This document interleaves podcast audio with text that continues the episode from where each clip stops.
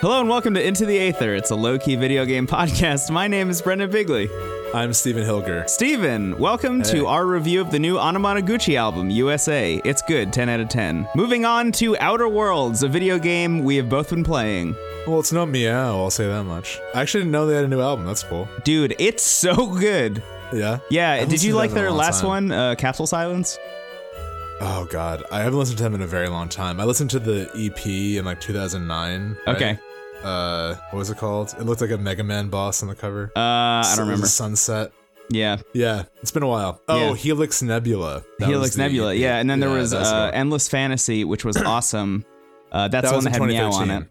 Yeah. Yes, yes. And then there was Capsule Silence, which was after that, which was a little bit spacier, a little less, uh, little less endless fantasy, Helix Nebula kind of vibes. And this one, USA, is like a perfect blend of everything they've ever done. It's really Very good. cool. You should listen to Check it. Check it out. Yeah. Uh, there's a song on there called "Sunset by Plane" that could so easily have been on the Sayonara Wild Heart soundtrack. That every time I Oh. listen to it, I just skip over to the Sayonara Wild Heart soundtrack, and I listen to that all the way through. That's huge praise. It's enough to sell me on it because Yeah. I've listened to the to the Sayonara Wild Hearts soundtrack quite a bit. Yeah, it's really good. I've been listening to a lot of uh, 2019 game soundtracks recently. I've been listening to that one. I've been listening to the Outer Wilds one, which is a game that I've been playing that you have not yet, but will. Uh, Yeah. If you know it's good for you.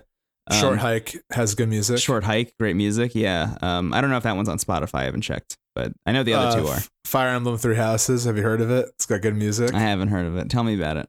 Get this: you're a professor at a school, and uh, there are three different cl- three different houses. I almost said classes. Fire Emblem three classes: math, science, and gym. Which will you choose? Gym class. I'm declaring war on English class. I just want to play sports. Teach. This Wow. sucks. Huh? No, I just love that. That was great. Yeah, it's my f- fan fiction, I guess. Yeah. I could have thought of much better. Yeah. Well, this is my first draft. I'll work on it. Yeah. For uh, next month's newsletter. Anyway, Jesus. um, you want to talk about uh, Outer World Worlds? Outer Worlds. Yes, yes, I would love it's very confusing. I mean, this is the least interesting or new take, but it is very wild that a game called Outer Wilds came out right around a game called Outer Worlds. Truly a bummer, but both games are great. Yeah, I, I've not played Outer Wilds yet, but I had played Outer Worlds, which we will be talking about. Um, I've streamed it a bit, um, and I'm really, really loving it. Uh, not no surprises if you've watched any of the streams, because most of the streams me being like, "Wow, I really like this game because I love it." Anyway, Yeah. thanks for watching. I'm a little Uh, surprised, honestly, because you seemed a little bit lukewarm on it until it came out, and then you got your hands on it. yes, Yes. Uh, my journey to love here, uh, which is my first debut EP in a while. Uh, I've been Uh-huh. I've been kind of MIA for a bit, but my journey to loving this game has been interesting. Um, and it's also so basically to get things started, I'd love to talk about both of our experiences with the game itself and with the Fallout series because there's a lot of uh,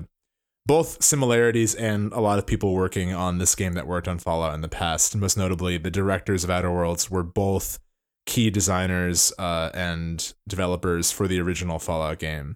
Yeah. So, and it's developed by Obsidian, who made New Vegas. Um, I, for some reason, originally thought that Obsidian made Fallout originally, but it was Interplay.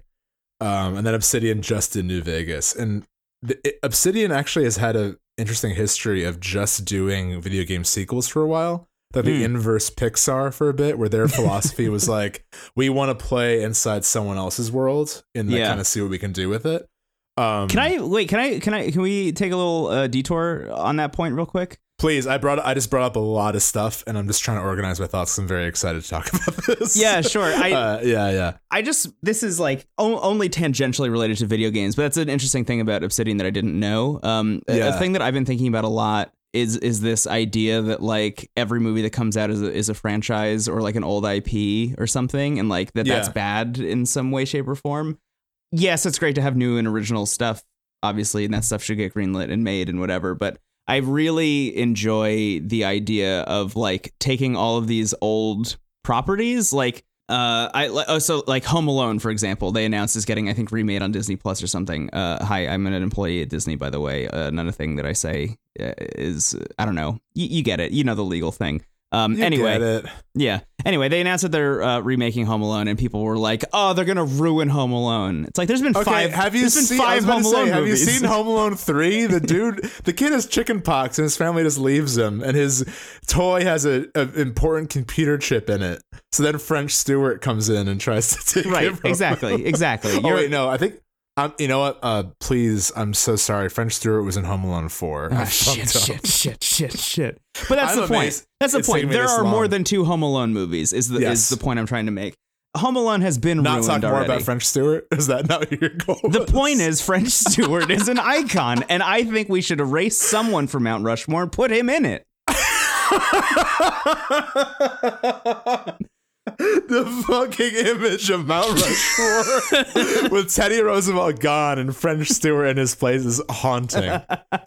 Truly. Nothing against French, but like, you know, a strange pick for Mount Rushmore. I'll be the first to point it out. Um. Anyway, what I like about the idea of them remaking. I need to process this a bit. the idea of them remaking Home Alone to me Yes, just yes, means yes, that some creator out there is going to get the opportunity to make a thing that they wouldn't have had the opportunity to make before.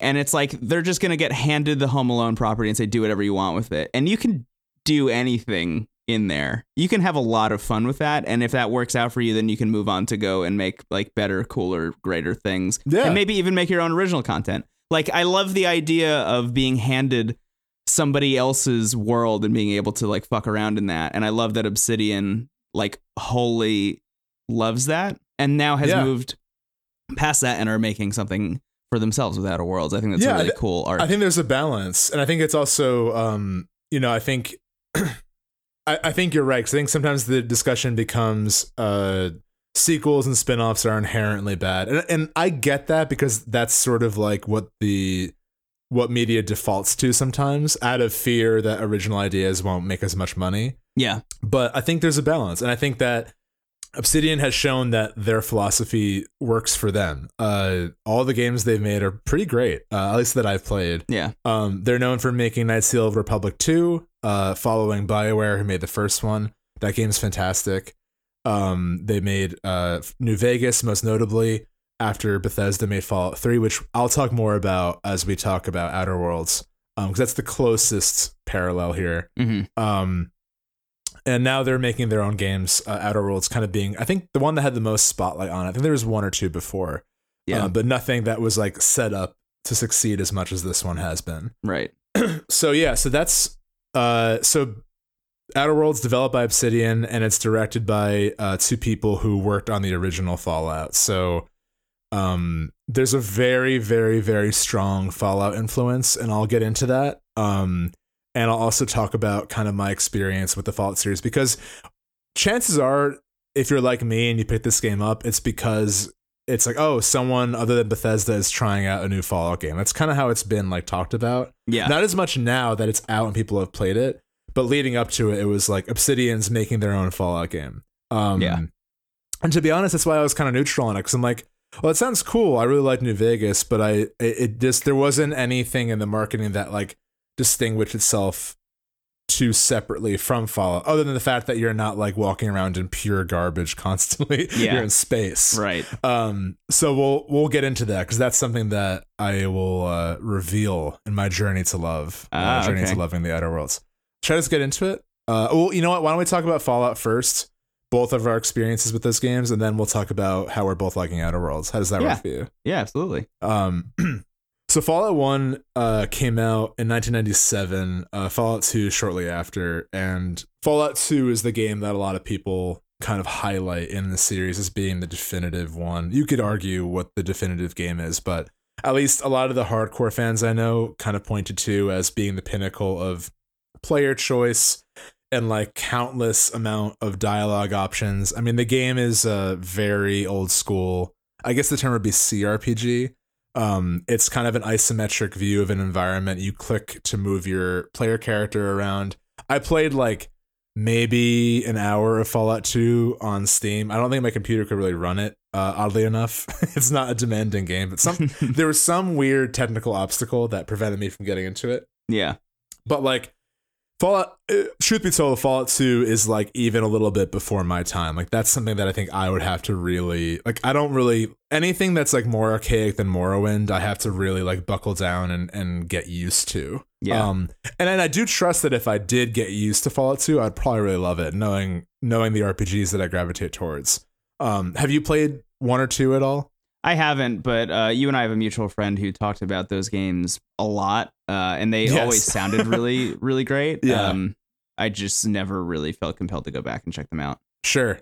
I mean, yeah, it's it's one of those things. I mean, we've we've talked about this a lot with Final Fantasy VII, which you know, thank whatever deities out there you've played and enjoyed, which just makes me so happy. But Mm-hmm. that's another game where it's like you know, if you didn't play that when that came out, there there is a lot of archaic stuff to get past. So like that's totally fair to Yeah. like. It's not to like dunk on the game for, but it's just sort of the reality of where games are at now and where they were then, and and how willing are you to work past certain things to enjoy what people enjoyed back then. What are you laughing Yeah. at? I'm laughing at French Stewart on Mount Rushmore again. Sorry. sorry, Yeah, sorry, sorry. We had to edit out like 20 minutes of me like in in a coma basically. that was such a weird image I had to mentally process. Yeah. Sorry. Um, Fallout. don't apologize. Uh, so Fallout 3 was, I think, probably most people's introduction to the series. That's when Bethesda uh, acquired the property from Interplay. Um, and that was also the first, I think there's like, there's like a close to 10 year difference uh, between Fallout 2 and, and Fallout 3. So it's, it Mm. was like a really big deal when it came out. Um, year after Oblivion, our, our muse. Um, Yeah. Oh. so like Bethesda was kind of that. Um, actually, I would probably consider Skyrim the peak of their open world RPG dominance. But um, Fallout Three wasn't too far behind. Fallout Three was a really big deal when it came out. Um, it introduced a lot of people to the series. Uh, it- the the scale of the game, eh, eh, just as soon as you make your character, it begins with your character being born. You know, Yeah. and Liam Neeson's your dad, and What a wild Uh, opening that game had. Yeah. right? So the ambitions of the game were like we're gonna like the scale is already set that this is gonna be like a very uh, epic adventure, Yeah. uh, epic in the classic sense of like you know you're starting from like literal home and and venturing outwards. Um, and the setup of three is like one of my favorite uh, intros in a game. Like I, I honestly think it pays off.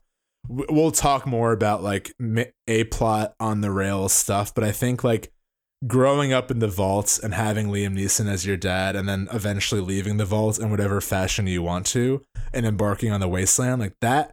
That part of Fallout Three, I think, is very effective for Yeah. setting the yeah, setting I up the rest of the game. completely agree. I, as somebody who um does not like Fallout Three very much, I love that opening. Uh, Yeah, that that was like so compelling, and I think a lot of the reason I played as much of that game is I did was mainly because of how propelling that first hour or so was. yeah, because I, I had such an incredible sense of place um in a way that I really didn't the more I explored that that literal actual Sure. wasteland. Yeah.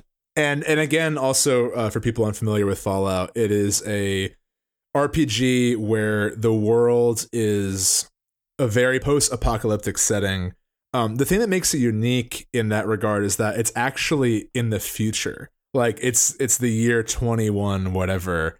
Um but technology stopped in the cold war. So like Yeah.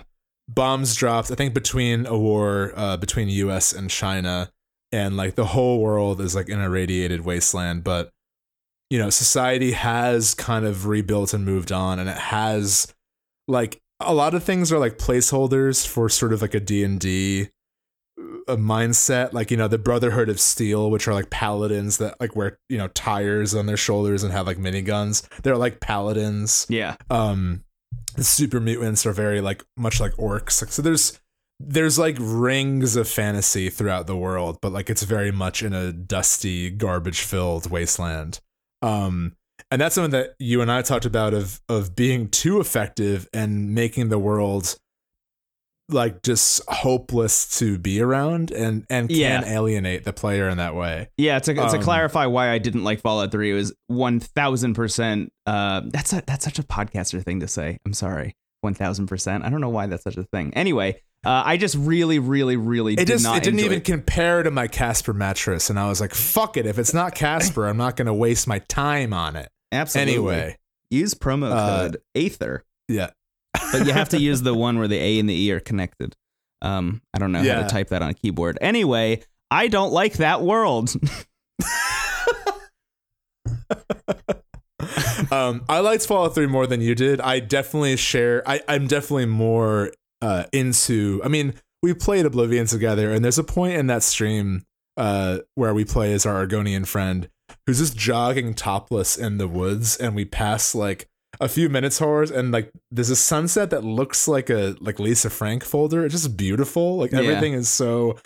Uh, and that's subjective. Like that's totally subjective. Um, you might very well, and I think uh, again, subjectively, you might prefer the the sort of edgy setting of Fallout Three, and I think too when that game came out, that was in 2007. The zeitgeist of that time, I always think of like actually might have been pre uh, Batman Nolan trilogy, but like it was gearing up to like everything was kind of like a harsh, gritty reboot of something else. Like everything kind of had a right. realism Every game to it. was like uh, the the the thing everybody always says is like every single game had a coffee filter on it. yeah, It was yeah, all was green, gray, green, and black. Yeah, browns, um, even like kind of dark navy blues, but like in such a way where it was it was desaturated and like a bummer.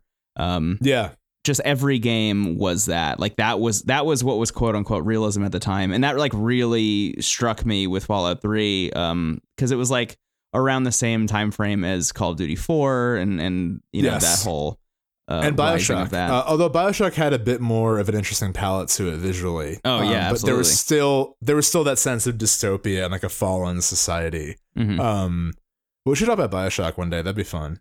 Dude, I Um, would love nothing more than to replay Bioshock and talk about that, Yeah, yeah, that'd be cool. Anyway, especially just, in you know, 2019 yeah, for sure. or 20. Um, hey, eh, who knows when it will come? Probably New- twenty. It's like two weeks left of 2019. new decade, new me. Um, and we both might check out Death Stranding, which will consume whatever of the years left. um. Anyway, uh, so I liked Fallout Three a lot when it came out. Um, I loved Oblivion and still do, and so like I had that going for me because it's oddly the same engine, even though it's completely different world and a completely different vibe. Um, but you still have the zoom in to the faces and like honestly, in a weird way, Fallout 3 is almost more of a hardcore RPG than Oblivion is in terms of like the amount of stats you can invest in and the amount of freedom you have to roleplay. yeah, Um, another, another big thing that was popular when Fallout 3 came out, excuse me, was the morality systems. Uh, I believe Infamous was around the same time too, where you could be good or evil. Uh, um, Fable did that as well. Um, so there's a karma system in Fallout 3 where like you would get good karma for doing good things and negative karma for doing bad things. And if you were good, evil, or neutral, uh, the radio host Three Dog would like comment on you differently on the radio station, which I really liked. And I think I bring that up because my favorite thing about Fallout 3 was that the world recognized you for your actions. Um, and I think that that was a really cool way to invest yourself in the world. I eventually bounced because of reasons you bounced earlier. Um, but I think Fallout 3 is a great game, and I, think it was a really good introduction to the series. Um, I actually know a lot of people who are big Fallout fans that are kind of divided on 3. Um, from what I know, Bethesda acquiring the series, they retconned a lot of the lore, which I don't know specifics about, but Yeah. like, you know, the the story of three and and the whole like every every side quest, every main plot in three is is about survival. Every character is trying to survive. Um, and in that way, I, I didn't fully register that this was far into the future.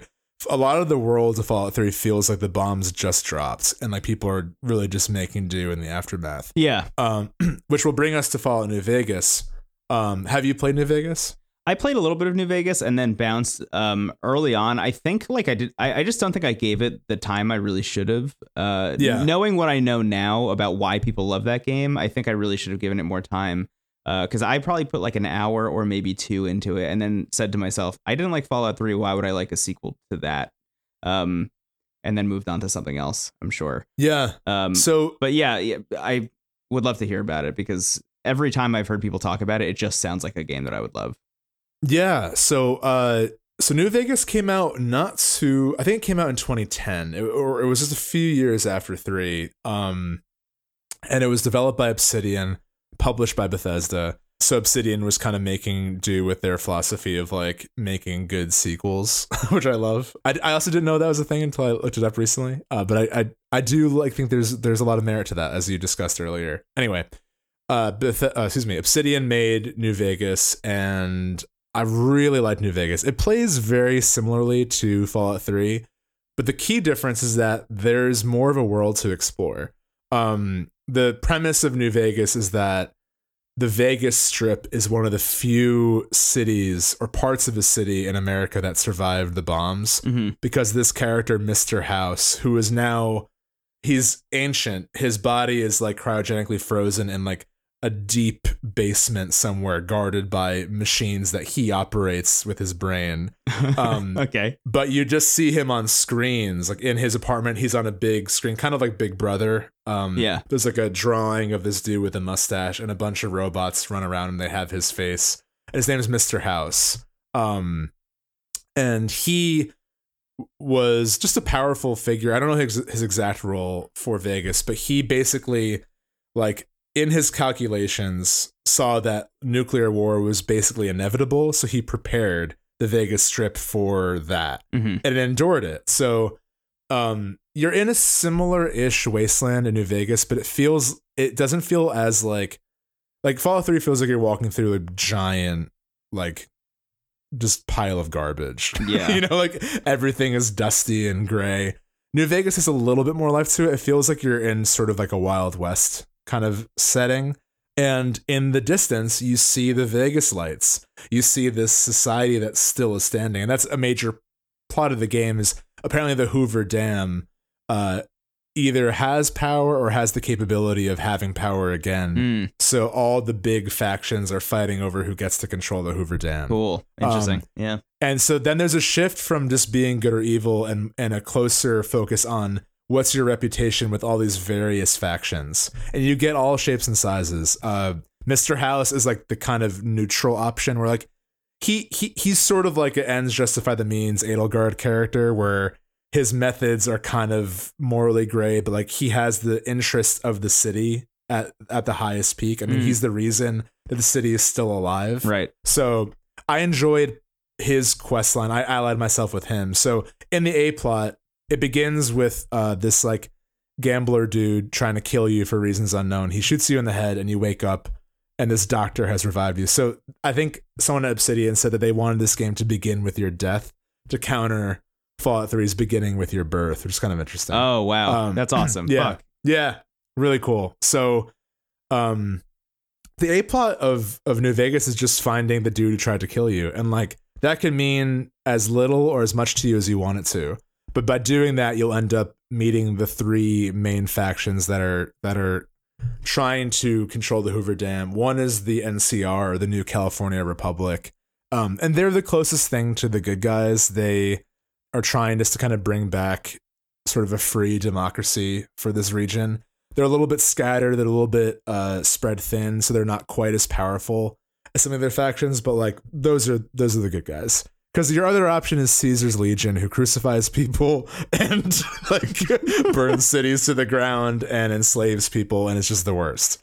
Uh-huh. Um, your third option is Mr. House, um, who's the neutral one. Uh, and your fourth option is to say, I don't want to ally with any of you. I'm going to do this on my own. And you could turn against all of them, um, which is really interesting. So, like, uh, how that story plays out, and that's, I think, worth pointing out with this game because Obsidian made it, and it definitely applies to Outer Worlds. There are so many variables accounted for. It feels like the the rails of the A plot are so loose that there's enough incentive that you might be interested in following it, but you could really navigate this world however you like and it there's so much writing to back up your choice as authentic and that's something that i really like in a game we talk about that a lot with three houses Yeah. we talk about it a lot with with uh, other rpgs um, but new vegas is, is a pinnacle example of that and i think above that too it's an interesting world there's so many interesting towns that that really overshadow a lot of the settlements in Fallout 3. Like Fallout 3 had the forest with the tree who like there's a guy who turned into a tree that had a cult worshiping him and he was slowly regrowing nature. Like that was great.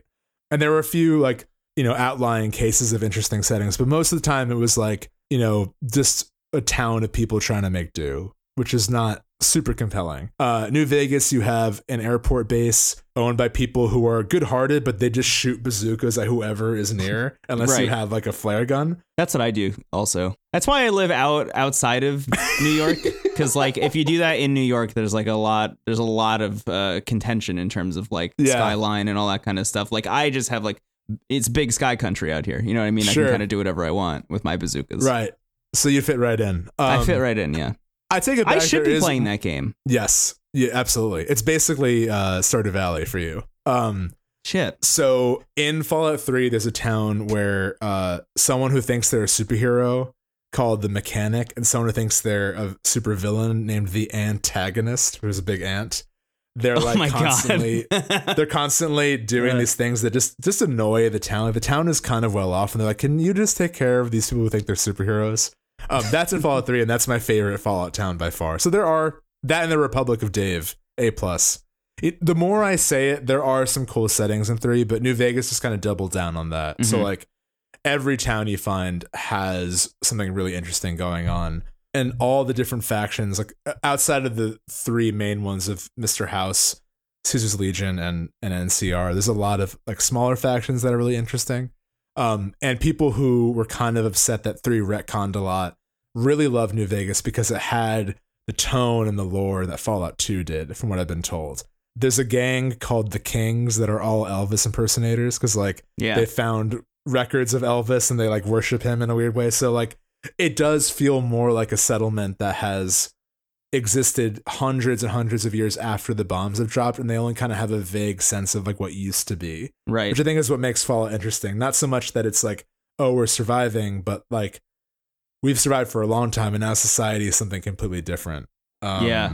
Uh, Brian David Gilbert over at Polygon just did a video over the weekend. So he has that series called Unraveled, which I think Yeah, we yeah. talked about on the show before. But he just did one that was um, uh, fixing. I think it was called "Fixing Fallout's Most Glaring Issue" or something like that. And it's the idea that like throughout all of the Fallout games, there have been um, there have been improvements in technology and culture and things like that, but uh, everybody just listens to the same music that existed right when the bombs dropped, and nobody has written new music since then. Yeah, the same like- eight songs. Yeah. and he's like, we need to invent like whatever music would have come after the bombs dropped, and people started like repopulating, um, which you know devolves into classic unraveled situations. But like, I think is actually a really interesting uh, Sure. topic of discussion in that case because I've the music and the radio has always been the most fascinating thing about Fallout to me. Um, specifically when it came to four, I think four was just stellar in terms of music choice and in terms of the way the radio worked. But anyway, moving on. Yeah, so I guess that's probably a good time to move on to four. So I would say like New Vegas is definitely my favorite. Not not like significantly more than three, but I think it had everything I liked about three and more of that, basically. Yeah, that seems Um, to be the general consensus amongst people who like the Fallout franchise. Uh, Yeah. New Vegas is the high point for most people in terms of in terms of the post one and two era. Sure. I think three has like higher scale set for the A plot, so it feels like a grander adventure. Yeah. But New Vegas feels more like for people who really want to role play and really want like nuance to the writing and the choices they make, like that's the game to play. It also is like a little bit more refined. Like in Fallout 3, there's a system called VATS where like you're using guns, but it is not a shooter. Like if you if you just play that game without VATS, it's kind of brutal. Yeah, So you can stop time and then choose like a part of an enemy to focus on. It shows you your percentage of hitting it. Um, it reminds me of like Blitzball in the sense like you took a real action sport and made it as nerdy as possible. That's what VATS is for for that. But I I, I obviously loved it. Um, yeah. I actually really like the VAT system. I mean, if you're Yeah. if you're not gonna um, invest in making like really stellar gunplay, then like VATS is actually a great second option. I think. Um, New Vegas is a little bit more polished. Like I remember that was one of the things I first noticed was that I was like, oh, this play is way better. Um, I don't I don't have to rely on VATs. VATs are just more helpful, but it's it's like very very uh minute differences there. Yeah. Um, that brings us to Fallout 4. Uh, it's a game we've both talked about like over time throughout the show. We've never talked about it solely. This is a game. I'll start with what I really liked about it. And overall, I like Fallout 4. Nowhere near as much as 3 or New Vegas, but I do think it's a good game. I just think it has a bit of an identity crisis, and I'll get into that. But in terms of gunplay, this there's no contest. This one plays the best. Uh, it is actually very fun to play uh, in terms of the mechanics. Um, it's I mean, you've mentioned this. It's oddly beautiful, uh, despite being a similar dystopian setting. Like they really focused on the palette being a lot of like blues and oranges in it. Like the the way the yeah, they were very intentional about using blues and reds to draw your attention away from the browns of the actual environment. So most Yes. buildings are painted with a primary color that'll draw your eye to it. Uh, it's just like Yeah. a really, really brilliant and like it feels subtle until you know about it, and then it's like, oh my god, this is everywhere, and it's brilliant. Um, Breath of the Wild, I think, is is a kind of close example where where they did Yes. the very Disney World esque thing of making it so anywhere you stand, there is some object of interest near you. Um, that's not as true in Fallout 4, so they compensated by like making whatever objects of interest they were putting in the world stand out. Um, so you could find them easily from Yeah. however close you were. Um, so those are all good things about it. Uh, I also really liked the companions in Fallout 4. uh, Awesome, more so than good. Like Yeah. somehow that was where it felt like and this is where I'll get into the identity crisis. It felt like whoever was working on the companions wanted to make a Bioware game because like most of the companions have the more you have them in with you and the more you invest in them, you get to know their stories and like there's a lot of really likable characters with the companions and it makes the journey feel more interesting. Yeah, Um, I honestly too also liked the ability to make a town, but not 500 towns because like there's a point Yeah. in Fallout 4 where if you explore enough of the region, like every town you're in good standing with lets you build on it, and then it's like, well I, I can't possibly invest in all these towns. then you're you're alerted if they're in danger, and it's like yeah, this is too much. Like, give me one town to worry about and to take care of, and I'll feel Right. really proud of that town. Like the Oasis, or not Oasis, but there's like a suburban street you find early on with the Minutemen, which are one of the factions. yeah. The Um, the first town, I don't remember the name of it, but like if I was also excited when I started playing that game, where it's like, wow, I get to build this town into whatever I want. I can do Yeah. whatever I want. I can I can knock down all these because it's the town that you start in. It's like it's it's your Yes. house. Um, that that you started in in the beginning of the game before the bombs fell, uh, and you get to like go and turn it into something wonderful. Um, but then like literally, I don't know, one side quest after that, you're given control of a second like kind of farmland that you can also do the same thing with. And then you have to start building trade routes between them, and it's like it just gets so intense that it's like there's a whole second game here, and because Yeah. there's a whole second game here, that means that like there wasn't as much of a focus on the first game, so both are suffering now. yes. Yeah, um, the other thing into a lot of too is that. Your your player character has voice acting, which was cool. And and the minute I heard that, I was like, okay, I'm going in with with tempered expectations of the dialogue options because in Fallout Mhm. New Vegas, you can say anything. Um, I always bring up the fact in in Fallout Three too, like. One of the first antagonists you meet who asks you to blow up Megaton, I like flirted with, and then he moved away and sent me love letters for the rest of the game. Like that is a reality that could happen. And I always made a speech character. That's always been the stat I invest the most in Fallout is speech. It's a no brainer. Um, even in Oblivion, there was a bit of that. Skyrim stepped away from it a little, but like Fallout has always been like a very speech centric game. Yeah, Um, in Fallout that's the thing that people point to with New Vegas a lot. uh, Yes. which we did mention before, but like that's the thing where Yeah. people said if you invested in speech and persuasion and things like that, like you were going to have a completely different experience playing New Vegas than Yeah. pretty much anyone else if you were focusing on combat or really anything. you can talk Caesar's right hand man, who's like the most terrifying villain in the game, who like wears like a mask, is like basically like Fallout Darth Vader. With Mhm. the high enough speech, you can like convince him that his ideologies aren't worth fighting for. Uh, like that's Wild. the level. Yeah, that Yeah. like it's it's Cool. it's amazing. It's really cool, and the fact that like so there's something Outer Worlds does too, but the fact that if you had a high enough medicine stat or science stat, those would also give you dialogue options. So maybe you're not you know Mhm. silver tongued, but maybe you just know medicine really well. We're like, wait a minute, I know how to fix this. I'm not going to go into the cave and fight eight mutants to get your medicine. I can actually make this with the supplies you have here because I know what to do. Yeah. Like little things like that make your character feel like they have a place in the world. And that's I think the mission of any open world RPG is like, what is my place here? Do I feel like I'm in this world? Do I think I'm part of it? Um Yeah. and Fallout 4 uh is a game that like every speech option is asking for more caps. That's like it. Like I, I really am not exaggerating. I played a lot. Yeah, it was a game. huge bummer. it is such a disappointment. And even even with my tempered expectations. So that was really a bummer.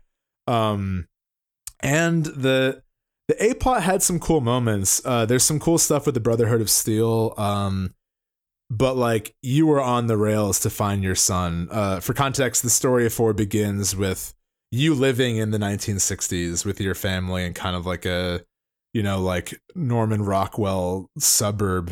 You know, like Yeah. the like the paintings of like Coke ads, and then the bombs drop. Like actually, and that was honestly a brave choice to do because like we've never seen that moment. We've never seen the moment where the bombs drop right. um, you're frozen and you wake up, you know, hundreds of years later, and now you're in Fallout 4 in Boston this time. Um, and so your your A plot is I want to find my son. I think he was frozen with you. Oh, that's he's frozen with you, and you wake up and someone is, uh, they like unfreeze you to get your son away from you, basically. Um, they uh it's it's your uh spouse. oh, it's your case, spouse. It's your spouse. They kill your spouse and they take your shot and then they take the kid. Yeah. Yeah, it's it's a and it's an effective thing, and that's enough to set you up to at least have an interest in what's going on. But like they they really do railroad you into constantly asking where Sean is. That's your son's name is Sean. Yeah. Um, and it sounds like a nitpicky thing, but it really does get in the way of who your character is. Like I mentioned in Fallout 3 and Fallout New Vegas, you don't ever have to look for your dad or look for the guy who tried to kill you. And you can put dozens of hours into those games and have just Yeah. as fulfilling of an experience. The Fallout 4, you eventually had to look for Sean, and to hear your character like say out loud, like, I'm just here for Sean, is like, okay, maybe I'm not, you know? Like, Yeah, Uh, I it's- it's extremely weird- was not. There's a there's Yeah. a moment in um there there was a Harry Potter mobile game that came out uh, about it. Maybe it was this year or, or Yeah, last year or something it. like that. Oh, did we? No, no, no, no, not not the not the Pokemon Go one. There's another one. oh, Um, okay. there gotcha. there is another. Um, there was there was this like uh, Harry Potter RPG that was like for the first time you're gonna be able to create your own. Uh, create yourself and put yourself in Hogwarts. Like you get to be you and like get sorted and like go to classes and like there, it's an RPG and you're going through Hogwarts and whatever. It's gonna be exciting. And uh, I I was like so stoked when it came out and I made my character and like I picked all my attributes and stuff and I was like getting ready to you know go to Hogwarts and pick all the stuff out. Uh, but the first thing you have to do is you have to go to Ollivander's shop and Ollivander makes the wands. Um, and and you know a wand has to choose you. And I go and I pick a wand. You know I, I answer a bunch of questions and they hand me a wand and he goes ah. Your disgraced brother also had the same wand. I was like, I don't. What do you mean? I made myself. Yeah. I don't have a brother. Why is he disgraced? What are you talking about? And like f- for those um, less familiar with RPGs, this sounds like we're being very nitpicky. But whenever you pl- like these games are heavily rooted in D and D, and when you make when you play these games, when you play in D and D, you want to go in with a character that you've made. And Yes. the DM or the game telling you like, no, no, no, you can't do what you want to do. You have to do. You have to find Sean. That's what's important to you. Yeah. All the games we've mentioned, uh, Three Houses, all those games. Every single one, just Three Houses. Um, those games respond to what you are genuinely interested in as a player. If you Right. never choose to invest in certain characters, they're not going to matter in the story Yeah. to you because it's your story. So I think that's where the Sean stuff gets in the way. Doubled by the fact that the A plot suddenly like it goes from you like the whole game could have been about you like being this fish out of water in Fallout, but like you adjust oddly quickly and uh then the game is all about like the morality of synths. And you're like, where did this come from? There was no seed planted of this game being like Battlestar Galactica moral questioning. Yeah. The whole A plot I was into it. synths. Don't get me wrong. That I was, was, into it too. I was way more interested in that than finding Sean, but the game really wanted me to find Sean. That's what I mean. It's as if Yeah. like Star Wars began with like Luke looking at the sunset, and then he gets to the Millennium Falcon, and they're like, okay, so we're good. This is all about Wookiee independence. You're like, okay, Right. like I'm into this, but like Off to Kashyyyk. this. right, and then then suddenly the whole game's talking to Wookiees, uh, you know, and like that's fine. I love Wookiees, I love synths, but it's not what was being set up. Um, Right. And the three factions are the Brotherhood of Steel, which they want to like destroy all synths, but for the betterment of humanity. Uh, so they're kind of like totalitarians in that way. And that was interesting because Brotherhood of Steel have traditionally been the good guys or the closest thing to it in past games. So the fact that they were kind of the renegade option in four was interesting. The other two were the Minutemen, which were kind of boring, and the Railroad, which I really liked actually. Um, and the Railroad are all about helping synths and you know like getting them out of harm's way. Uh, and there was a companion named Deacon who I really liked who worked for the for the Mhm. railroad. Excuse me. Deacon who worked for the railroad. I liked him a lot as a companion. Um, whenever you talk to him, he goes, "Tell me what you need." I really liked that. He wore sunglasses. Teach. um, you know what I like. Uh, so. But I think uh, the reason I stopped playing four is because I a- accidentally allied with the Minutemen, and I was like, I don't want to commit to building more settlements. This sucks. So I just stopped playing. Um, but yeah, four four is a lot going for it. It just you get to a point where like the more time you put into four, the more empty it feels, and that's a bad sign Yeah. for a game like this. Um, so uh, do you have anything to add to that? Uh, no, no. I I played uh more. I, I played more of four than I did of three. I can say that much. Um, Sure. I got. mean, I understand why. Honestly, yeah, I got pretty much to the end. Um, I I kind of don't want to spoil, I guess, what happens at the end of Fallout Four, but like I got to oh to. God, no! I I got to it too because the twist with Sean is so stupid. I'm sorry, I hated it. It was just Yeah, like no, it, it was not very good. Um, yeah, I got I got to the end, uh, and then like pretty much turned it off like before it actually ended. Uh, I was just like, eh, I think I'm out of this. Um, yeah, but like that said, I I love the Bethesda RPG cookie template, you know, like but then, you know, they just keep fucking pouring algae into the mold instead of like cookie yeah. dough, you know? And like I think they just keep they keep spread, and I think this. I think the reason why this is great to bring up before we talk about Outer Worlds is like everything after Fallout Three has kind of felt, other than Skyrim, has felt like more spread thin in every Yeah. way, like geographically, gameplay wise, and like you know, I did. We neither of us have played Fallout seventy six, but like the way they advertise that, they're like, this is even bigger than Fallout Four, and like. It's huge. You can you, you can bomb your neighbors with nukes. It's like this is not what we're playing this for. You know, like yeah. no one's playing Fallout for that. The, the pitching a Fallout game that way goes against, I think, what the core of Fallout is for longtime fans. You know, Yeah. the core of it is like a, a very personally defined single player RPG experience, and I'm like, I'm not worried about that going away. You know, like I'm not. There's no drought of good single player games. I'm not saying that, but you know, like it just Fallout 76 in its advertising was a step away from what people want from the series. Right. Yeah, but both both mechanically and uh thematically, right? Cuz like Yeah. Fallout 1 and 2 are like extremely satirical and but like biting takes on the Cold War and and nuclear Yes. armament. And like Fallout 76 is like, "Wow, you and your friends got a nuke. Nuke somebody. Isn't that going to be great?" Like, Yeah, no, it completely It's actually not. It's actually not. That's like completely horrific and terrible. Yeah. Yeah, exactly. We we've actually talked about that before, but like that's exactly. It's it's it's missing the mark in so many ways. Yeah. Um so uh that brings us to Outer Worlds made by Obsidian. This is sort of their first like not only is it one of their first original games, but it's independent of Bethesda, very much occupying a similar uh genre as as Fallout and we'll get into that after the break of like basically everything it does just better.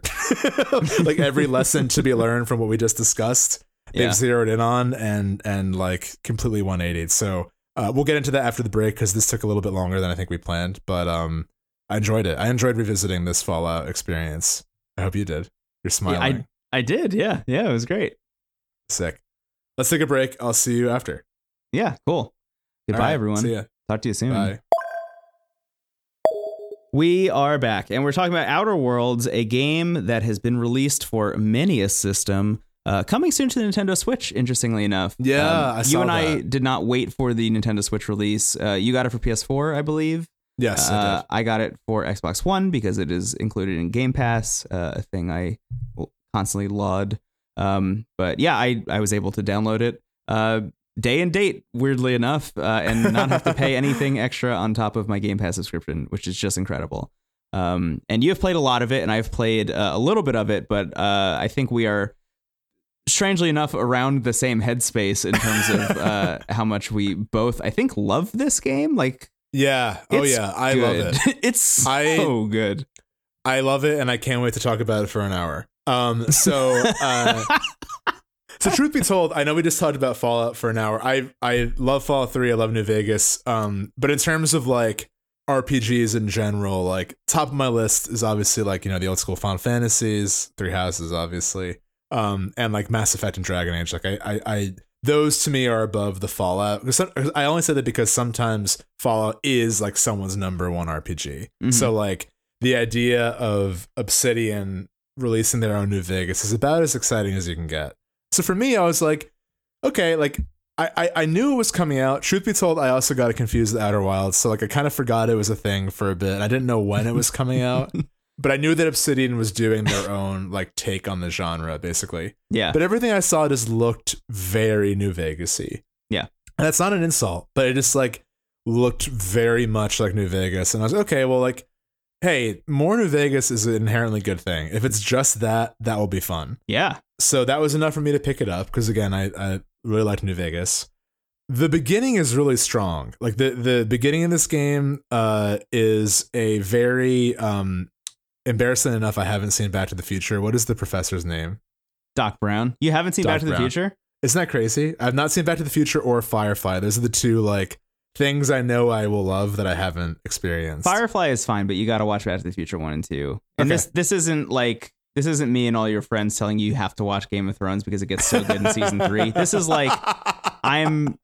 Hi, my name is Brendan Bigley. The most important movies in my life are Back to the Future one and two. I owe you right, this. right under uh, Ferris Bueller's Day Off. But yeah, I've seen Ferris Bueller. Um, good. Okay, Yeah. I, you have uh, one half of my personality then bottled Yeah. up in your brain. I owe this to you because you you've done so much for me even on this show in terms of uh I truth be told I've I don't think you ever need to force any media on someone else but there's there's everyone has like one to three pieces where it's like this is actually part of my soul you know uh-huh. uh, yeah. and FF7 is that for me and if Back to Future is that for you I know what I'm watching baby Ayo. um, so Doc Brown esque uh, character, kind of goofy, maniacal, but kind scientist. Um, unfreezes you from a vault, so we already got that similarity going. Mhm. And uh, basically, the setup is that you were on this ship called the Hope. That was like the brightest minds of of your century that were frozen and sent into space with the hope of like repopulating a colony and making kind of similar to Bioshock, kind of like this utopia. A rapture esque. Yeah. Yeah, like you know the, the best city, of the best. Right. There's always a man. There's always a, a big ship. There's Yeah. always a city. Right. Um. The, the so hope is the lighthouse. Is the joke. Sorry for those of you who didn't get it. we got to that Bioshock. I feel like you're very excited. Um. Yeah, I'm getting really excited about Bioshock again, man. Oh fuck, those games are good. Um. Yeah. Any, eh, Yeah. Well. Anyway, moving on. Sorry. The first one's good. I mean, we'll get into it. Uh, but I think you and I Oh, both. dude, you got okay. No, we're we can't get into talking about Bioshock 2, but I played yeah. Infinite. I haven't Take us out. two. Take us out. Take us out. Take us out. I can't. I can't. Tell me more, Brandon. I'm. Uh, you're like a Bioshock. I am like a Bioshock. You're right. You are like a Bioshock. That that was like my unconscious like zapping me out of the conversation. Um.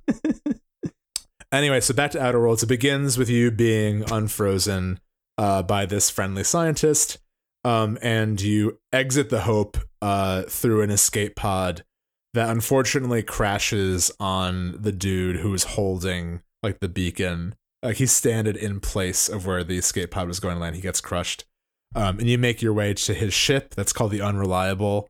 So it starts off with kind of like a goofier sense of humor than any Fallout game has ever begun with. For example, when you make your character and choose their backstory, it's all like what what like summer job you had. You know, it's like Mhm. uh were you like um and and it's worth saying right off the bat that this game has replaced like the bombs have dropped with corporations run everything and I, and and the satire is effective and great uh, and i'll get more into that but i just want to say because we talked about this with the division 2 Um, and and just recently with Fallout, where like sometimes games will will use the aesthetic of social satire, but not actually commit to saying anything. Yeah. Um, and not that every game has to say something, but like if you're Division Two, as you said it best, it's like if you're storming like it, a game that has that type of setting, you can't back away. Like, oh no, no, no, this isn't about politics. It's like, okay, then why'd you set it here? You yeah. know? To to uh, clarify, the game Yes. opens with you storming the White House and taking it by force because you have more guns. That's awful. It's like a, That's the oh, beginning of the game, and then and Uh, then Ubisoft is like, "This is not uh, this is not political. This game."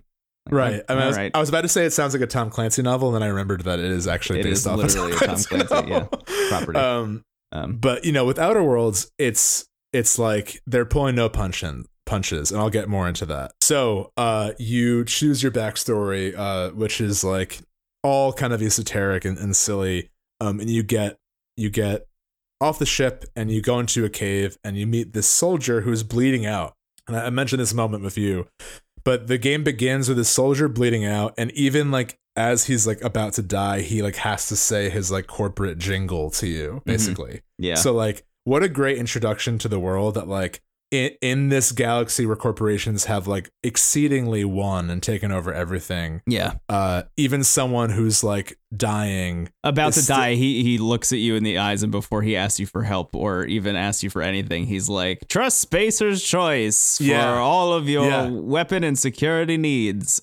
Yeah. I shot myself in the ribs. Yeah, it's it like hits so hard. funny.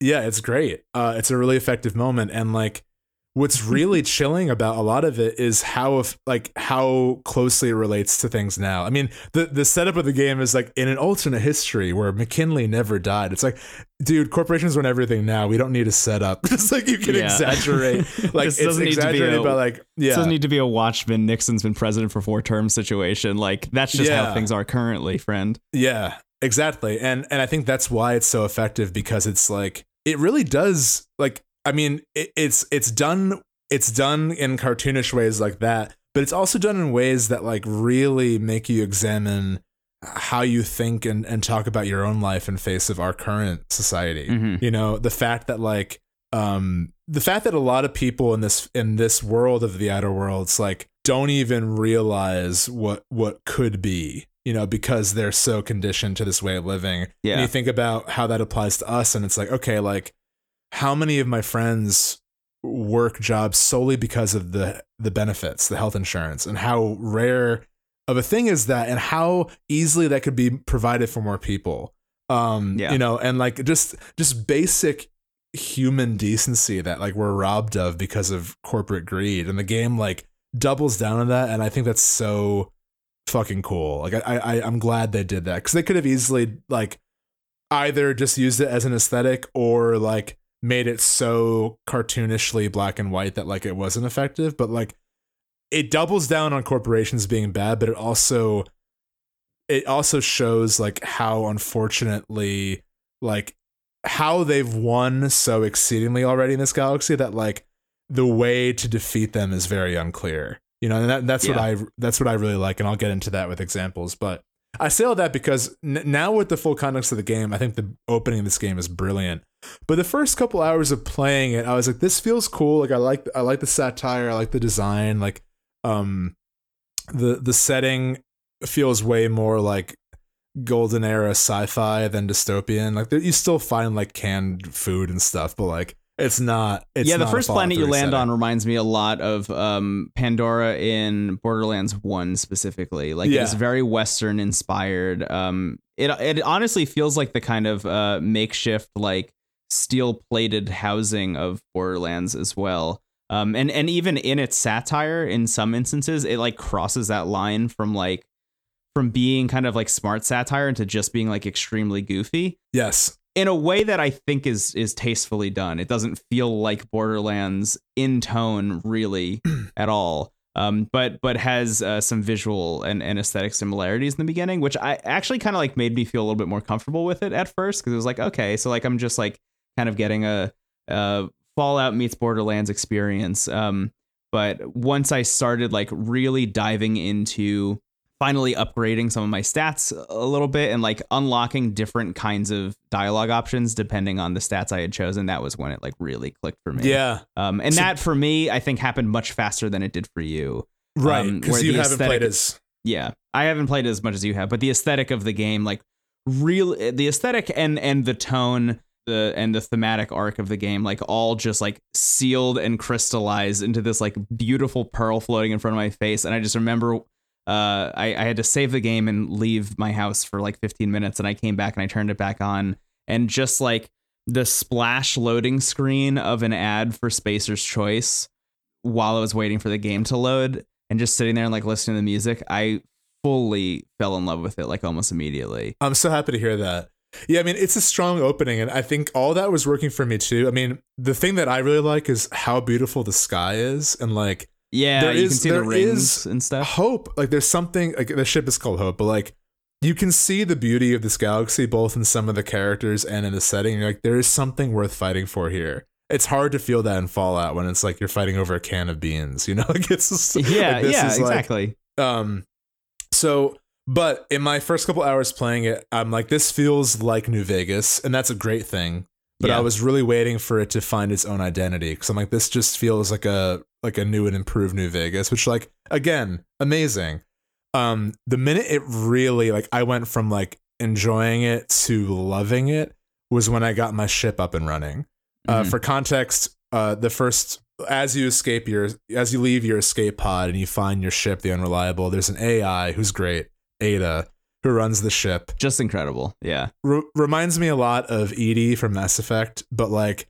the classic kind of smartass AI who insists that they're not self-aware, which I think is like my favorite running gag. She Yeah. clearly is. Like she shows the full spectrum of emotion and like Mhm. joke like uh the joke that really made me crack up was I asked her to play my favorite song and with a smirk she played the Spacer's Choice jingle which you hear like you hear like 30 million times despite not wanting to so like she's fantastic so I liked her a lot Yeah. from the from the get-go Oh, that rules. um and you had to find a part to get your ship up and running so you go to the nearest town called Edgewater and one of the first characters I met was the Gravedigger, who's like a really disturbing character because he's like yeah. fully like he's not a bad. He doesn't seem like malicious, but he's just so brainwashed and like.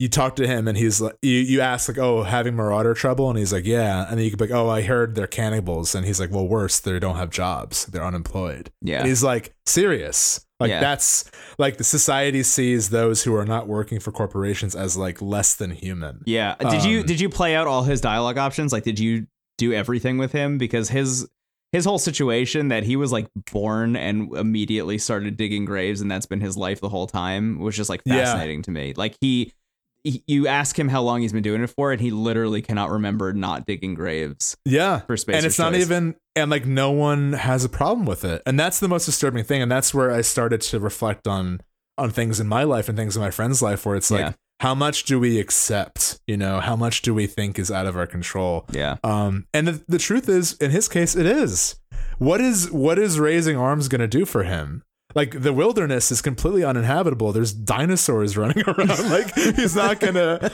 like you know um so you go to this town and, and everyone is kind of like him where like everyone is like amiable enough but they all say things that are like really off and they all seem kind of like completely numb to the like the idea of being alive or dead. Like it's just sort of about being a good employee. And it's really it's really effective. The fact too that there's something called the plague going on uh, and if you're sick it's a crime Mhm. um, and like, you know, you could talk to him and he's like, Oh, I can't believe I shook his hand. I didn't know he was sick. And it's like being as it's as if that's a choice, you know? Like, yeah. I'm not saying that I have a problem with that, but that's interesting that I don't have a problem with it. What does that say about our situation?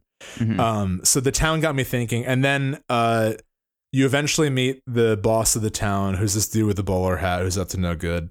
Um, but you also meet Parvati, who is your first companion, and she is the first person you meet in that game who's just immediately endearing and is like become one of my favorite characters in a video game. I think she's incredible, and I'm not alone in that. People really, really love her. Um, yeah. she's written in a way where she is both like a very innocent and sheltered character, but like she's just like a lot of the you can get up to six companions and you ha- can have two with you as you play the game um and she is like sort of the moral compass. Like she has a really good heart. At the same time she's only lived in edgewater. So like she only knows that world as well. Yeah. uh despite being super insightful and despite you know she's an engineer. So like her whole job is like knowing how things work and how knowing how to make them better. So even though she's conditioned like a lot of the people in edgewater her job inherently allows her to see that things can be better. And that's kind of her morality is always like we should be trying to be as helpful as we can Yeah. it's great uh i can go Uh, on i'll, I'll t- talk more about her eventually but yeah. Your fir- the first mission uh, that you have to do, the reason that she joins your party in the first place is because this man in the bowler hat is like, hey, there's a bunch of people who don't have jobs who have deserted the city. Uh, you know, for some reason or another, have left the city and they're all living uh, out there and like siphoning off our power. Uh, and we need you to go and like reroute that power back to us, essentially. Yeah. She kind of like decides to tag along as a way of trying to convince you to find another way to make that work to see if there's some kind of compromise uh, at play that that she could help out with as a as an engineer like she could figure Yeah. something out. Um Have and you even even that that, whole- simple act of her like saying i'm going to join you and figure out a better less shitty way um I, I thought was really compelling. Because your character it seems like ostensibly does not buy into this whole like corporations own everything thing. Um, which raises a lot of questions at least for me so early on in the game about you know where the hope came from and and where my character is from. Um, because Yeah. it seems like everything as far as the eye can see is owned by some sort of corporation. Um, so you know why am I completely unattached to that? I, I think is an interesting question that I imagine will be answered because this game seems pretty thorough about that stuff but e- even just her saying like this is my little way of standing up to this i thought was really powerful It is. And and she's I mean, I think I think the game is written in, you know, in that way for her to be the first like ray of light in this kind of hopeless tuna can factory town. You know, like that's Right, where right, right. everyone works in the in the cannery. Uh, everyone, you know, for Saltuna. Um Yeah.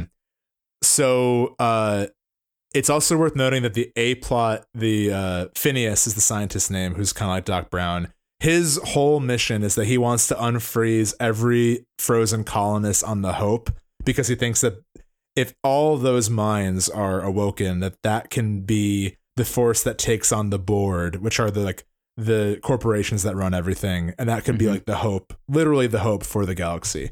Um, Yeah.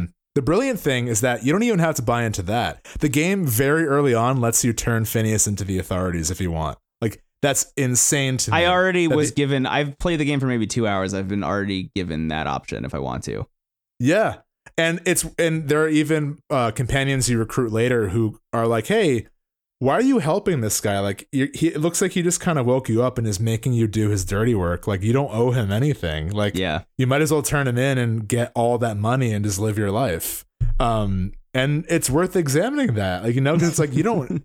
You, I mean, he he seems to be the good guy, but like, there's a lot of there's a lot of gray, which we'll get into in the plot. But anyway, back to um, the moment that sealed the deal for me and Yeah. the quest with Parvati. So you meet the other settlement of deserters. They're all cowboys, and they're led by this woman who's like, "Come in, come in. I have a greenhouse. I can feed you fresh fruit grown from my greenhouse. Isn't it great to Mhm. live here?" Yeah. Um, and if the game was less interesting, it would have been that dude in bowler hat is evil, and that town is full of evil people, and this town is full of good cowboys, and that's the choice. but what made it brilliant was that doing that quest where she's basically she you tell her like hey i was sent here to cut the power. And she's like well i also have the part you're looking for. You should cut the power to edgewater and redirect it to us. Mhm. and you know and then we'll help you out. So you go there and you're deciding what to do. And and i was leaning towards doing that honestly until parvati says like hey i'm sorry but i really don't think you should cut power to edgewater. Like i know it seems like that's the right thing to do but like there are good people who are living there most people are just trying to get by most people there are sick and overworked and like this woman just wants to see that town suffer because she Right. wants to punish the guy in charge and like i don't think that's the good thing to do and it, it really i was like okay this is so much more interesting that like in a weird way, the good thing to do is to do what the bad guy told you to do. Yeah. Um, so I did that. I listened to Parvati and she was relieved.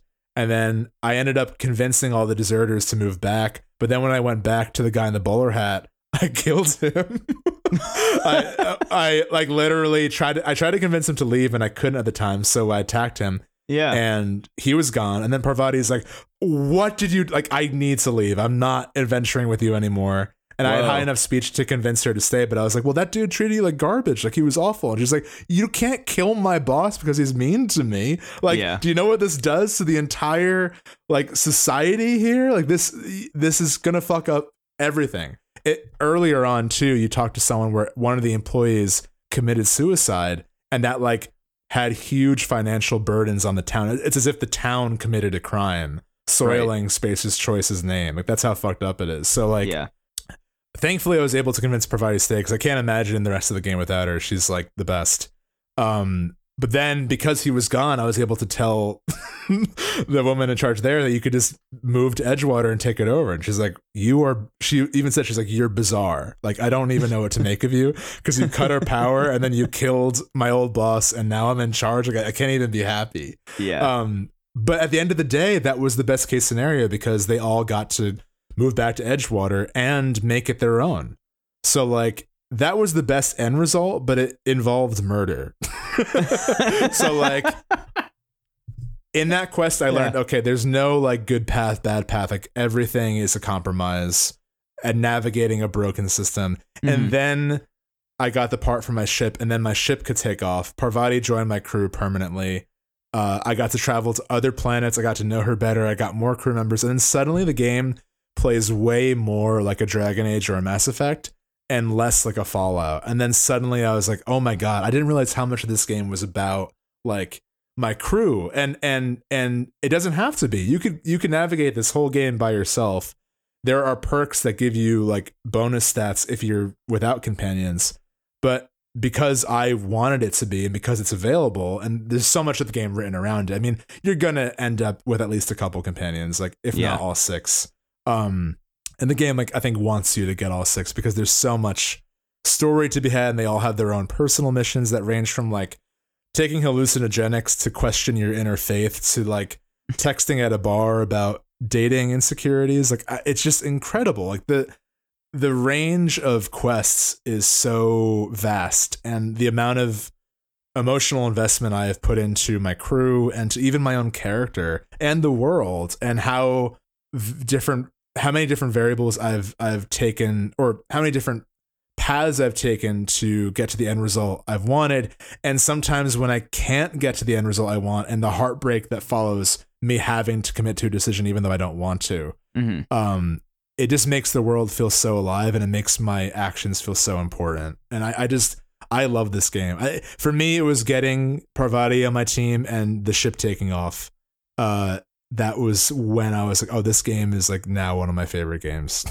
Suddenly it just it just completely blew past like new vegas 2 into like a total world of its own. There's a strong fallout aesthetic but i think it has a completely different narrative. I think fallout largely is about survival. It's about human nature. This game's about like it's kind of about right now. It's about like how do Oh, you extremely. Yeah. how do you exist in a world that's has a chokehold on it by corporations Yeah, I, for, I forget great. which outlet it was, but there was one outlet. Uh, the the subhead of their review was uh, "Outer Worlds is a game for those who want to eat the rich," which I was just like, yeah that was enough to sell me on it. Honestly, just just as you said earlier, just the idea that a video game is coming out that is like maybe not triple A. I would call this maybe a double A game, but it's like a double A game that is taking an actual stance and like saying something interesting, like all good sci-fi should. Um, Yes, it, it yes. is. It is making a point in a way that is like entertaining enough that you want to engage with it, uh, which is a thing that happens all too infrequently in games specifically. Yeah, and it's not even pretending to have a clear answer either, which is you know Right. th- both the most you horrifying part could about play it. that first mission and completely take the side of Edgewater and the uh, clearly evil guy in the bowler hat. You yeah, like there there was a twinge when I was having that conversation with him where I was like, I kind of see where he's coming from though. I mean, this dude doesn't really know that he's being evil in a way because he's And been born into this like fucked up structure. Uh, but you know, inherently, and he's from like the outset, he's he like a evil. he's a gear above the workers. Like he is not like even near the board. You know, Right, like the- exactly. like super. Like he's basically another laborer in terms of like how the corporations see everything. Yeah, So like yeah, he and- just and has that's a fish tank, is- so he seems important. Right. Um, but he he's like, and that's what makes him a disturbing character. Is like he doesn't even have like the Disney villain pretension of being important. He's just like, no, this is my job. Yeah. Uh, Exactly. and and oddly enough, the the woman who's in charge of the deserters, like her whole thing is just she she wants revenge. Like that's what she's putting above the well being of the of the people in Edgewater. Yeah. She also uses human bodies as fertilizer, so there's that going on too. Oh, Um, okay. but yeah, uh, so there's some more moral gray stuff happening there. But yeah, man, I think it's I think it's incredible, and I think that that's something that I knew that you were going to respond well to, and that I really like is taking a stance when you have a game that's about you know what a wasted opportunity if this game is about you know fighting corporations and it not having an effective take on what's happening right now um obviously Yeah. we are not in dinosaur uh infested planets and eating you know like weird future tuna but like the idea that like so many people just the, the idea that most of the routes in this game are like okay you can leave you can live on your own but you're gonna be e- either in a cult or like with you know like having to hunt giant dinosaurs on your own Yeah. like it, it, the planets are so uninhabitable that you kind of need at least someone protecting you. And like one one of the later i won't get too into it because i don't want to spoil it but um this is actually something that i streamed and was heartbreaking. Uh, you get to a planet called monarch that is like the board has actually like dissociated from. They have cut them out of like the all the corporations have left the planet. So people are kind of screwed. Like yeah. there's one town that is doing okay called Stellar Bay, and there's a corporation there called MSI that's run by this guy named Sanjar, who is basically like clearly a good-hearted guy, also kind of you know conditioned to like think corporations are the only way. But his whole thing is like, I found a legal loophole where we can get back on the board, and if I can get back on the board, I can improve things from within for the planet. So Mhm. that's like his goal, but it ultimately involves appeasing the board who are literally killing the galaxy Yeah. and uh and you're not even certain if he can really enact the change that he wants to. Your other choice is like a cult that are that are heavily armed and want to be free and they have like they seem to like want the best for people, but they also want to spread their message and there's like no tolerance any kind of compromise. The really nice thing too about having two companions with you is that they will like in Mass Effect, they will voice their opinions on things and they will often butt into conversations. So like yeah.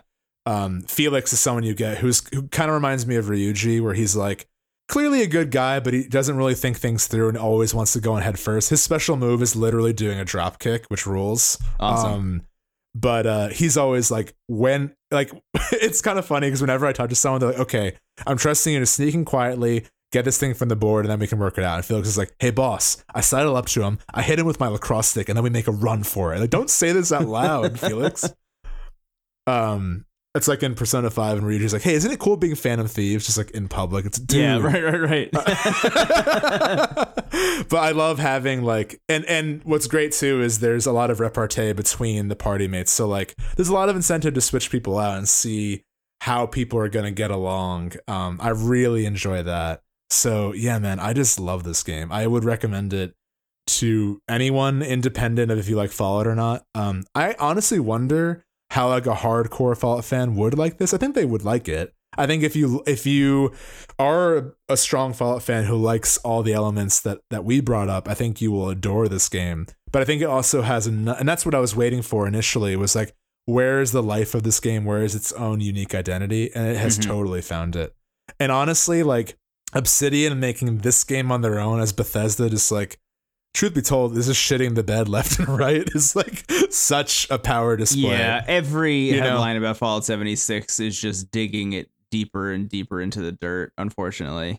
Yeah. It reminds me of like when Larry David moved on to make Curb Enthusiasm and Jerry Seinfeld made Bee Movie. Like that's kind of what we're dealing with here. you know, where it's like, okay, Yeah. like I'm not saying that truly, I think Bethesda did add their own merit to the franchise. You know, I oh think yeah, that like absolutely. Yeah, um, you, you can't discount the cultural impact and, and the impact on the medium that Fallout and Skyrim and and For sure. Oblivion had, right? I mean that that that style of game is like now so ingrained in everyone that like it went on to Yeah. inspire things like Breath of the Wild. Right, and that DNA is still here. I mean, I think I think uh, Outer Worlds does a good thing about there are so many planets that have a very distinct flavor to them, but they're fairly small areas, but they don't feel small. And I think- that's a lesson to be learned here with games like uh, you know No Man's Sky and Fallout 4 and and Fallout 76 and all these kind of big open games that their selling point is like there's a million planets that are all different. It's like Outer Worlds has like five planets, you know, and there are a few different areas on each planet, but like it feels so alive and it does feel like there's a big scope. You know, it, it feels Yeah. like a vast universe. Like Monarch is like, it almost feels like Monarch feels like the Earth before it was habitable. Like, and like, you know, when, when air was mostly, uh, uh, Sulfur. nitrogen and salt. Yeah. Actually, that's exactly people. It's like they breathe in sulfur on on Monarch, and they're literal bug dinosaurs running around. Terra Two feels like Earth, but like there's still like active volcanoes and like giant gorillas running around, and like weird rings of Saturn that I really love. yeah. There's a planet called Scylla that's like just a big asteroid, and it feels like you're in space. And like just the image of like my priest companion wearing a bowler hat in surrounded by space. Like this is this is such a weird vibe, but I love it. It's awesome. Um, it's so good. And the way I've even I mean, I'm far into this point, but like there are a lot of little things that keep coming back. So for example, my companion Ellie, who is the doctor of the crew, who's also a pirate. Um and what I like about the course. crew of of six companions is that everyone kind of has their moral alignment. So like if you're playing a character that is closer to like more of a chaotic evil or neutral vibe, like you might just bring a character that has less moral reservations with you. Um, one of the squad mates is literally just a robot who wants to clean everything, and that's it. There's nothing else. That's incredible. Jesus. Yeah. And there's even a perk. His name's Sam, or their name's Sam. There's even a perk with Sam where uh, uh, you every time you kill a, a enemy in a certain faction, you don't lose as much respect with them because they have like a cleaning perk. So it's like he's almost designed to take with you if you're like doing dirty work. Oddly enough Yeah, that's awesome. but um so i mentioned that i killed the evil dude with the bowler hat in the very beginning on my desk in my captain's quarters and i did not do this the game did this for me there's an obsidian skull on my desk with his hat on it Oh wow. and i saw that and i literally gasped i was like oh my god yeah. um, phineas the main scientist i met him in his lab and he was behind a panel of bulletproof glass and i asked him i was like why are you behind glass and he's like well i don't want to end up like that guy uh, Oh, man, and it that rules. amazing um, and the doctor who i mentioned ellie i she wanted there was a mission where she wanted to get back at someone she's like i wanted to say something really cool like you know do this or do that and i have really high intimidate because i wear an eye patch so i have to Uh-huh. mirroring Dimitri in that way. Um, but I said a line with intimidate, like, you know, I'm gonna collect all of it with interest or something, something like Uh-huh. that. She was Yeah. like, "Oh, that's cool. I'll have to use that next time." So later on, unannounced, back on the ship, she was standing with Felix, and they were both smoking and talking. And uh, Ellie was just like, "Yeah." So then I said, "Like, I'm gonna collect it all with interest." And Felix was like, "Wow, that's so cool. I gotta use that next time." Uh, and I'm like, just the fact that like a benign line I said in in passing to companion is now being echoed in the small talk on the ship. Like right. That's all I need to be like so invested in a game. I think that the ship as a hub world is so cool too. Like it has it has um very much echoes of uh, Mass Effect and Mass I hear Effect, yeah. Firefly, which is what I mentioned Yeah. earlier. Um, so yeah, it just it feels like kind of a supercut of every big RPG that I've loved in like the past ten years in terms of like Bioware and and Bethesda, mixed with really really effective satire that I think is taking on important issues that are happening right now. Uh, so it's just great. I just absolutely adore this game. Yeah, it's it's. I mean, I echo everything you say, just knowing that I've only played like two hours of it. But um, I'm really excited to play more. Honestly, I'll have more time to play stuff now. Um, and and I want to dump a lot of time into Outer Worlds because I was like really blown away by my first two hours.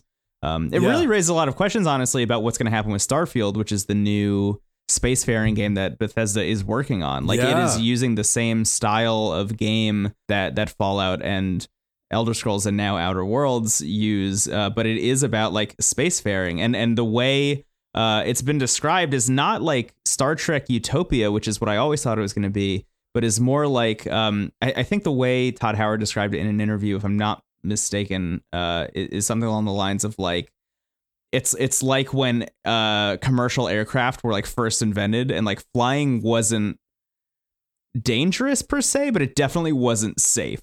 You know, like it Gotcha. like Yeah, you could yeah. get from point A to point B, but like something might go wrong in the process. That's that's how they described spaceflight in that game, um, which I think says a lot about the tone that they're going to go for. If like even just moving from point to point in space could be a, a potential like adventure, I guess is one way of putting it. Yeah. If you're selling the game, but more just like a terror, I guess is the real way to put it.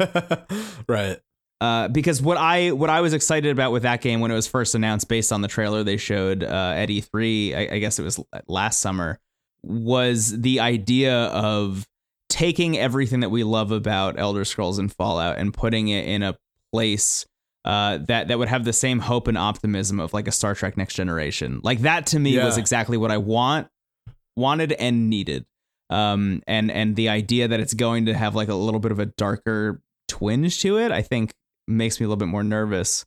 So I don't, I don't know. I'm, I'm just excited to see how they kind of cope with that, uh, especially in the face of Outer Worlds now existing. Like the fact that there's another company out there that is much smaller than them that is like, hi, we can do the thing that you're doing better than you. Yeah, it's such it is such a power move. And it honestly feels like the fruition of their philosophy as a team of like we're going to play around in someone else's world. Yeah. Uh now now they've made their own world and it is like doing the thing better. Um, yeah. The way you I described this game to you yesterday, as soon as I started playing it, was uh, Outer Worlds is everything that I loved about Fallout and none of the things that I hated. Yeah. and and I I could not mean that more. Like it it is every minute I spend in that world, I am floored by and love.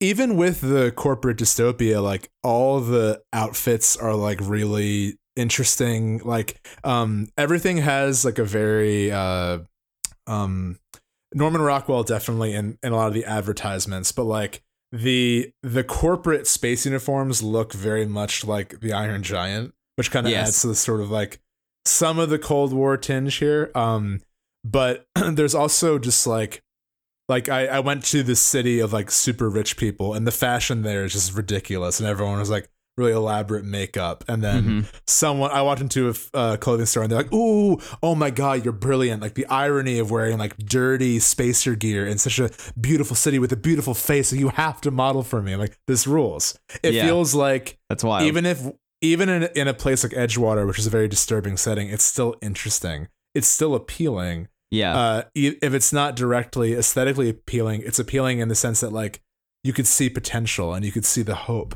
hmm Uh, I think too, you mentioned earlier of like you wanted to put more time into this. I think in addition to the argument that like this game does a lot with less space, it also does a lot with less time. This is not an especially long game for the type of game it is. Like Right. I've put a decent amount of time into it, but I feel like in the A plot, I'm already nearing the finale, and like I can't imagine I played more than maybe like 15 hours. So like, you know, Yeah. it's it's a moderately paced campaign, and it could it could be as quick as you want it to be. I think, and your story might be very different because again, you could turn Phineas in three missions into this game, Yeah. you know, and then how the story plays out from there, I have no idea, and that's exciting, and that makes it seem like you will probably like Three Houses, put more time into this game because of repeated playthroughs than like one giant uh meaty save file. yeah. Um There's so- um it, it just reminded me of uh in Far Cry 4, I believe it was. Uh it, it's the one that takes place in I, I don't think it's India, but it, it is like a like an India analog. The game opens with you. I think you're like going to collect the ashes of your mother who passed away there. Uh, and and you end up uh face to face with the villain. He invites you in. He he's the one who has Hmm. the ashes. Um, he invites you in. He sits you down. He says a whole bunch of like really horrific shit to you, obviously, because he's a fucking dictator and he's terrible. Sure. you know, as as with all the Far Cry games. yeah. But uh, he gets up and he's like, give me a minute. I'm gonna go get the ashes for you." And he gets up and leaves, and it just leaves you in in uh, this like kind of meeting room by yourself. Uh, and there's like I think a gun on the table, or there's like something that you can do where you can immediately like, all right, he left me by myself. There's no clear objective at that point. Like you can just start the game. Um, and you know that he's evil, and you know there's like a, a resistance force that you can join, and they're right outside, and like you just have to like escape and make it out there. But you could just wait the full minute, and then he comes back with your mom's ashes, and then the credits roll. Like the game is over. You could play that game for maybe 15 minutes total if you just hang Wow. out and sit tight. And the game knows that you won't. Like it knows that that is such a rare choice. Yeah. But like that kind of inventiveness is the kind of stuff that I've already seen left and right in Outer Worlds Yes. that is not present in even other Far Cry games or even that Far Cry game outside of that one moment. Like Yeah. Yeah. Outer Worlds is just filled with that shit. Um and That reminded and me, and I love it. um, yeah. Uh, Sorry to cut you off there. That reminded me of uh, uh, the what little I played in Metal Gear Solid Three, uh, Snake Eater. There's a boss called the End, um, who is Mhm. this really old sniper. Uh, he like invented sniping or something like ridiculous. Right. Uh, and you you fight him in this like really uh like thick jungle where there's like tons of like ideal sniping spots where he obviously camouflages himself. yeah. Um, so you could take him on, you know, like a normal boss where you like out stealth him and get up to where he's hiding out. You can also leave the game on for too long and he dies of old age. The fact Oh that that I mean that's that is a very like uh, uh, Hideo Kojima is like famous for kind of like in-game jokes like that, but like committing to them. yeah. Um, and that's one of the things you can do with him. yeah, isn't that crazy? I love that. is wild. Yeah. Um But I think you're right. I think like Yeah. it feels like Outer World has planned for the most like esoteric player uh, like activity. Uh, the fact that like there was so much dialogue around me, just like brute, like just briskly killing the leader of this town because like I didn't want to do his part of the quest. You know, Mhm. where he's like, "Why don't you go to the warehouse?" Like, I'm not going to another warehouse. We're gonna end this here. you know, uh, right. it was almost more out of impatience than like any kind of vigilance. Right. and then, uh, it, but it like not only was there all this writing, but it felt like a foundational experience for the story. Yeah. Really, really cool. I cannot in, in, in the way that you and I talked about in our bonus episode for Fire Emblem, when we talked about our endings specifically, and I, I mentioned that my endings felt so specifically on brand thematically for those characters that like it was wild to believe that other people didn't get those same endings, like because they were so so strong and it wrapped everything up so much uh, or or so well. Uh, Outer Wilds weirdly is doing or World, sorry, Outer Worlds is doing that backwards in a way where like Yes. literally any action you have is rippling out uh, in in an unseen amount of ways that have been planned for in in a, in such a way where like I am interested to see what happens when I get to that point if I just like Yeah. kill that guy or if I just keep doing his quest line and I don't know hang out on Edgewater forever like who knows what's gonna happen with me um right. but yeah it's cool man. It's such a good game. And if you have uh, game pass it's on there which is wild. And if you don't um it's on ps4 and pc and coming soon to switch. I think uh, either later this month or early next month it'll be on switch. And Honestly, I could see it running fine on Switch because it's not super graphically demanding. no i was actually really like, surprised. I expected it to look a little bit better. And and i don't mean that as an insult at all because the art direction is so strong that like Yeah, i'm still like floored by how good it looks yeah, but just in terms of like straight fidelity i guess if you want to like yeah. get you know 2007 IGN about it. Uh, not to bank on IGN, but like, Right. uh, you know what I mean. And and I realized too we haven't really talked about the like gameplay at all, but like I think it plays great. I mean, I, I've uh, I've talked to a couple friends who are like more into shooters and like they seemed like less impressed by it. But like that's obviously not why you're there. It's not even something we brought up at all talking about it. But in terms of like how Fallout 3 and Fallout v- New Vegas played with the VATS and all that, like there's a similar feature where you can slow down time. But I actually don't use that as much as I thought I was going to. I used it I haven't used it beginning when- once. yeah. I used it in the beginning when I was like really ill equipped. What's cool if you do that is it shows you like if you target different parts of the body, different status effects happen. So like it could blind enemies or it could like Mhm. st- uh, it could stun them for a bit. Um, I will say I'm playing this on medium, and I really like. I went to a quest where I went to Monarch like real early. It's in the stream. I, I get my ass kicked by everything until I'm just trying to run from quest to quest. And even though that was like a silly way to play it, like it still worked for me. Like it still felt like okay, this is my foundational experience in Monarch is just run, just run. And Yeah. I'm at a point now, it, similar to Fallout 3, where I feel like the beginning of that game is super rough. The beginning of this game might be rough for you too, but there's a point where like once you just get enough supplies, you kind of cruise through it. And now I'm like untouchable. Like Mhm. now it, it, it plays like it's always fun and it's always like engaging enough, but like I don't need to worry about it, which I think is perfect for me. Yeah, totally. There are harder difficulties where like your companions have like permadeath, and like I just don't need that at all in this game. Like I think the the combat feels perfect on normal for me, and I I probably won't put it up or down honestly. Yeah, yeah. It's worth noting that there is a mode that is easier. That's like story mode, kind of like Uncharted adjacent Yeah. as well. Uh, which is and what honestly, I, I would probably yeah I would recommend that for most people because like even though I enjoyed the like beginning hurdle, like I think that you're playing this game for everything else. Uh, and, yeah, that was kind of my uh, my outlook on it. I mean, beyond the fact that like not to get too in the weeds, but like you and I play a lot of video games for this podcast, obviously, and like Yes. I can't spend you know a, a shitload of time fighting one boss over and over and over again. Like I kind of need to play stuff and move on sometimes. Um, outside of that, like I kind of understood pretty much from the onset that this was a game that I was going to be playing for the dialogue and the story more than the combat or anything else. yeah So I'm playing on story mode and uh, loving it. Yeah. Yeah, it's it's it's the best. I'd highly recommend it. And it just it's just nice to feel like entering this game with close to like zero expectations. Like I, I figured it was going to be fun. At the very least, why I got it. I wasn't gonna spend the money if I didn't think that, but Yeah, I didn't know I would love it this much, and I'm so happy I do. yeah. It's a good game. That's Uh, always how we end things. Is after like hours of discussion being like, I like it a lot. Goodbye. Yeah. Yeah. Um I mean it it is it is good. I I think as evidence uh or, or should be evident by the fact that we just did a whole episode on it. Um Yeah. which like usually we don't. Uh yeah. Yeah, it's um this is also emblematic of nighttime recordings. We're like, yeah, it's good. it's slowly drifting Yeah. away. Can you tell that we're will- recording at night, friends? Stephen sounds tired, said iTunes review. One Yeah. star. Uh, no, I'm kidding. Outer Worlds, we both love it a lot. Uh, we talked about it a bunch. I would recommend it to honestly, like pretty much everyone. I think this also feels like a decent intro to this genre. Uh, even if you haven't played like Fallout or any of the older Bethesda games or Bioware games, like I think this feels more like user friendly than like Dragon Age Origins does. Yeah. Um, so yeah, I'd rec- if, if you've ever been interested in this type of game, I think this is actually a pretty good place to start.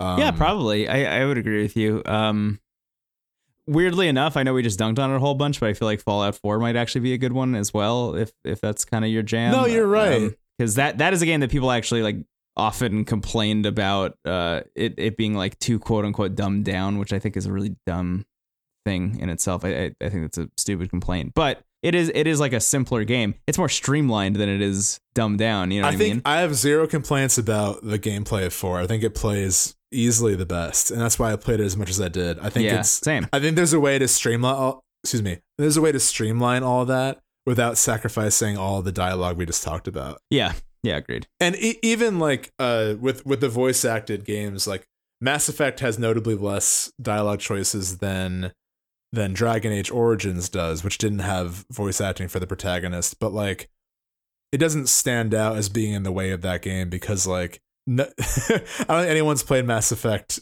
you know, one or two, and be like, I didn't have enough choice. You know what I mean? right. Um, uh, you know, three you could argue, but um, there's a way to have a voice acted protagonist and still have like at least a decent range of of uh of possibilities. Though I think this game hammers the fact that like not having that, i i you can still get immersed in the character and then all have like way more options. So I think it's an effective tool if you want to have if you want to focus on just like an absurd amount of choices. Not having every line voice acted is probably the way to go. Yeah, I think. Yeah. Cool. You want to wrap up? I think I do. I think I do want to wrap up.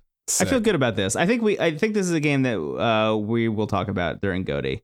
Uh, whether it's on our list or not, I imagine it will be on our list. But like, I think it's a game that will come up at least, and we will revisit, and I will have played more by then. And that's coming yeah, up. it honestly just it gets better and better, and I I just think it's great.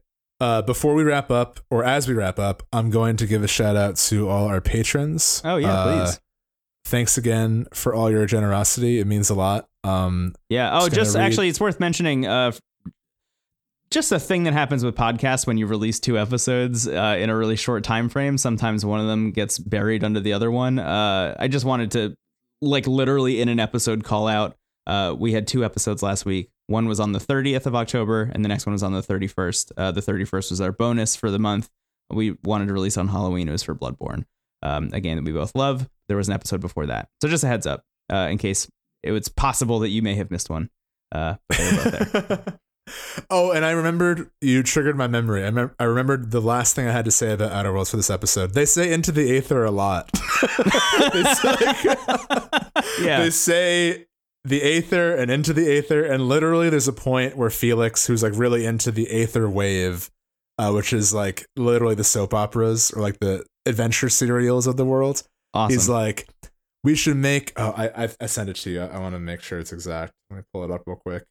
This will probably be the name of the episode. I think. Longest TTT of all of our episodes.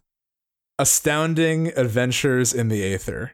That's what he says. He would name the adventures that you and your crew have had together, which really warmed my heart. Um, That's the really fact that it's also like, you know, a bit of vanity there, but like, I'm like, Aether is said seldomly enough that for a game to say it more than five times, I don't know, something's going on. Um, but more importantly, let me call out our patrons. Yes, uh, please. who are who are the true stars of the galaxy. Um, thank you very much to Akira, Andrew, Bede, Benjamin D, Benjamin W, Bolts, Brett, Catherine, Christopher, Hilton, Inez, Jason, Jeff, Josh, Cameron, Kim, Kyle, Mark, Marcel, Melly Muffin Pie, Micah, Min, No Name, Philip, Scout, and Spencer. Thank you all so much. yeah, Um, thank you so much for backing. Uh, if you want to do that, you can head over to uh, patreon.com slash into the cast. But i even if not, and you're just listening to the show, uh, that still means so much to us. Um, uh, oh, Yeah, for sure. an easy way to help uh, the show grow if you wanted to help the show grow uh, is to just share it with somebody else you know like if you're into it just tell somebody else uh, about it i mean that that is helpful on our end um, but really we're just like floored and grateful to be able to make this show uh, and to have anyone listen to it at all every week uh, Yeah. I'm a very emotional guy, very extrovert. I would have to dump these feelings on someone. So Brendan, thank you for uh for enduring this. uh and thank you. I'm glad people enjoy listening to it. Um Yeah. So I, I mean I have more confidence than that. I don't think it's something to endure. I should rephrase my uh thank you everyone who endures this self-efforts. mp3 file every week it's so funny because like when friends do that, when they kind of like backhandedly like insult themselves, like, "Oh, thanks for coming. I'm sure it was bad." I'm like, "No, it's great. You're beautiful. I love you." I wish I could do that for myself. You know? yeah Yeah. well day, awareness is the Uh, first step to that Stephen for sure. I appreciate that. There's a lot of moments like that too in Outer Worlds. I should stop. Um, but there there are a lot of insightful moments in the dialogue of some characters that have raised those types of questions. So I love that. Uh, as Brendan said, sharing really helps. Uh, if you feel inclined to do so, leaving a review on Apple Podcasts is also very helpful. Um, and even just rating it out of five stars helps out a lot. Um, if you want to follow us on Twitter, we have an account at Into the Cast. Um, our Twitch account, which we stream sometimes, is also at Into the Cast. Patreon's at Into the Cast. If you want to email us, it's into the aether podcast at gmail.com. That was pre uh, Into the Cast simplification. mm-hmm. Um, and yeah, uh, and in terms of email and, and messaging us anything, we're always open to uh, taking questions from anyone listening. If you want to hear certain topics discussed, we've had a lot of really cool questions brought up in the past about like just general ideas within games that could range from like, you know, uh, do you struggle finding time to play a game or do you like gravitate? You know, it could really be anything. We we've had a lot of a lot of really interesting topics discussed because people have reached out and, and brought up these cool things. So uh, I always enjoy getting those from people. So feel free to send that to us any way you see fit. yeah hard same Um, and I think that's it. Do you have anything Yeah. else? Uh, thank you to you. Thank you to AJ, our producer, uh, who who Thank edits you, the AJ. show and makes it possible. Um, thank you to the flux capacitor, which makes time travel possible. Thank you to Spacer's Choice. Uh, uh, we can't do this. Yeah. I do. I do think my favorite corporation in Outer Worlds is Rizzo's because their theme song is just ba ba ba. It's Rizzo's. That's it. that's good. I haven't met them yet, but that's awesome. Because Spacer's Choice is it's not the best choice. It's Spacer's Choice, but Rizzo's is just ba ba ba. It's like an alarm clock. I love it. Um, Um, cool. yeah. Well, Cool. thanks for listening, everyone. Thank you, Brendan. Thank you, everyone. Uh, see you in space. Thank you. Thank you. Thank you. Thank you. Thank you. Thank you so much. Thank you. I was at an image of us on a spaceship.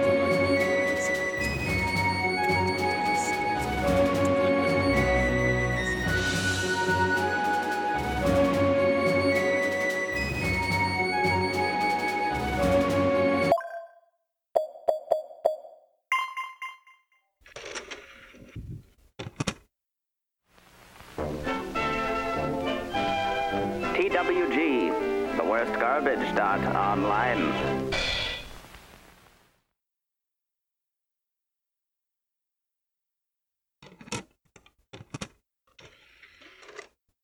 Whoa.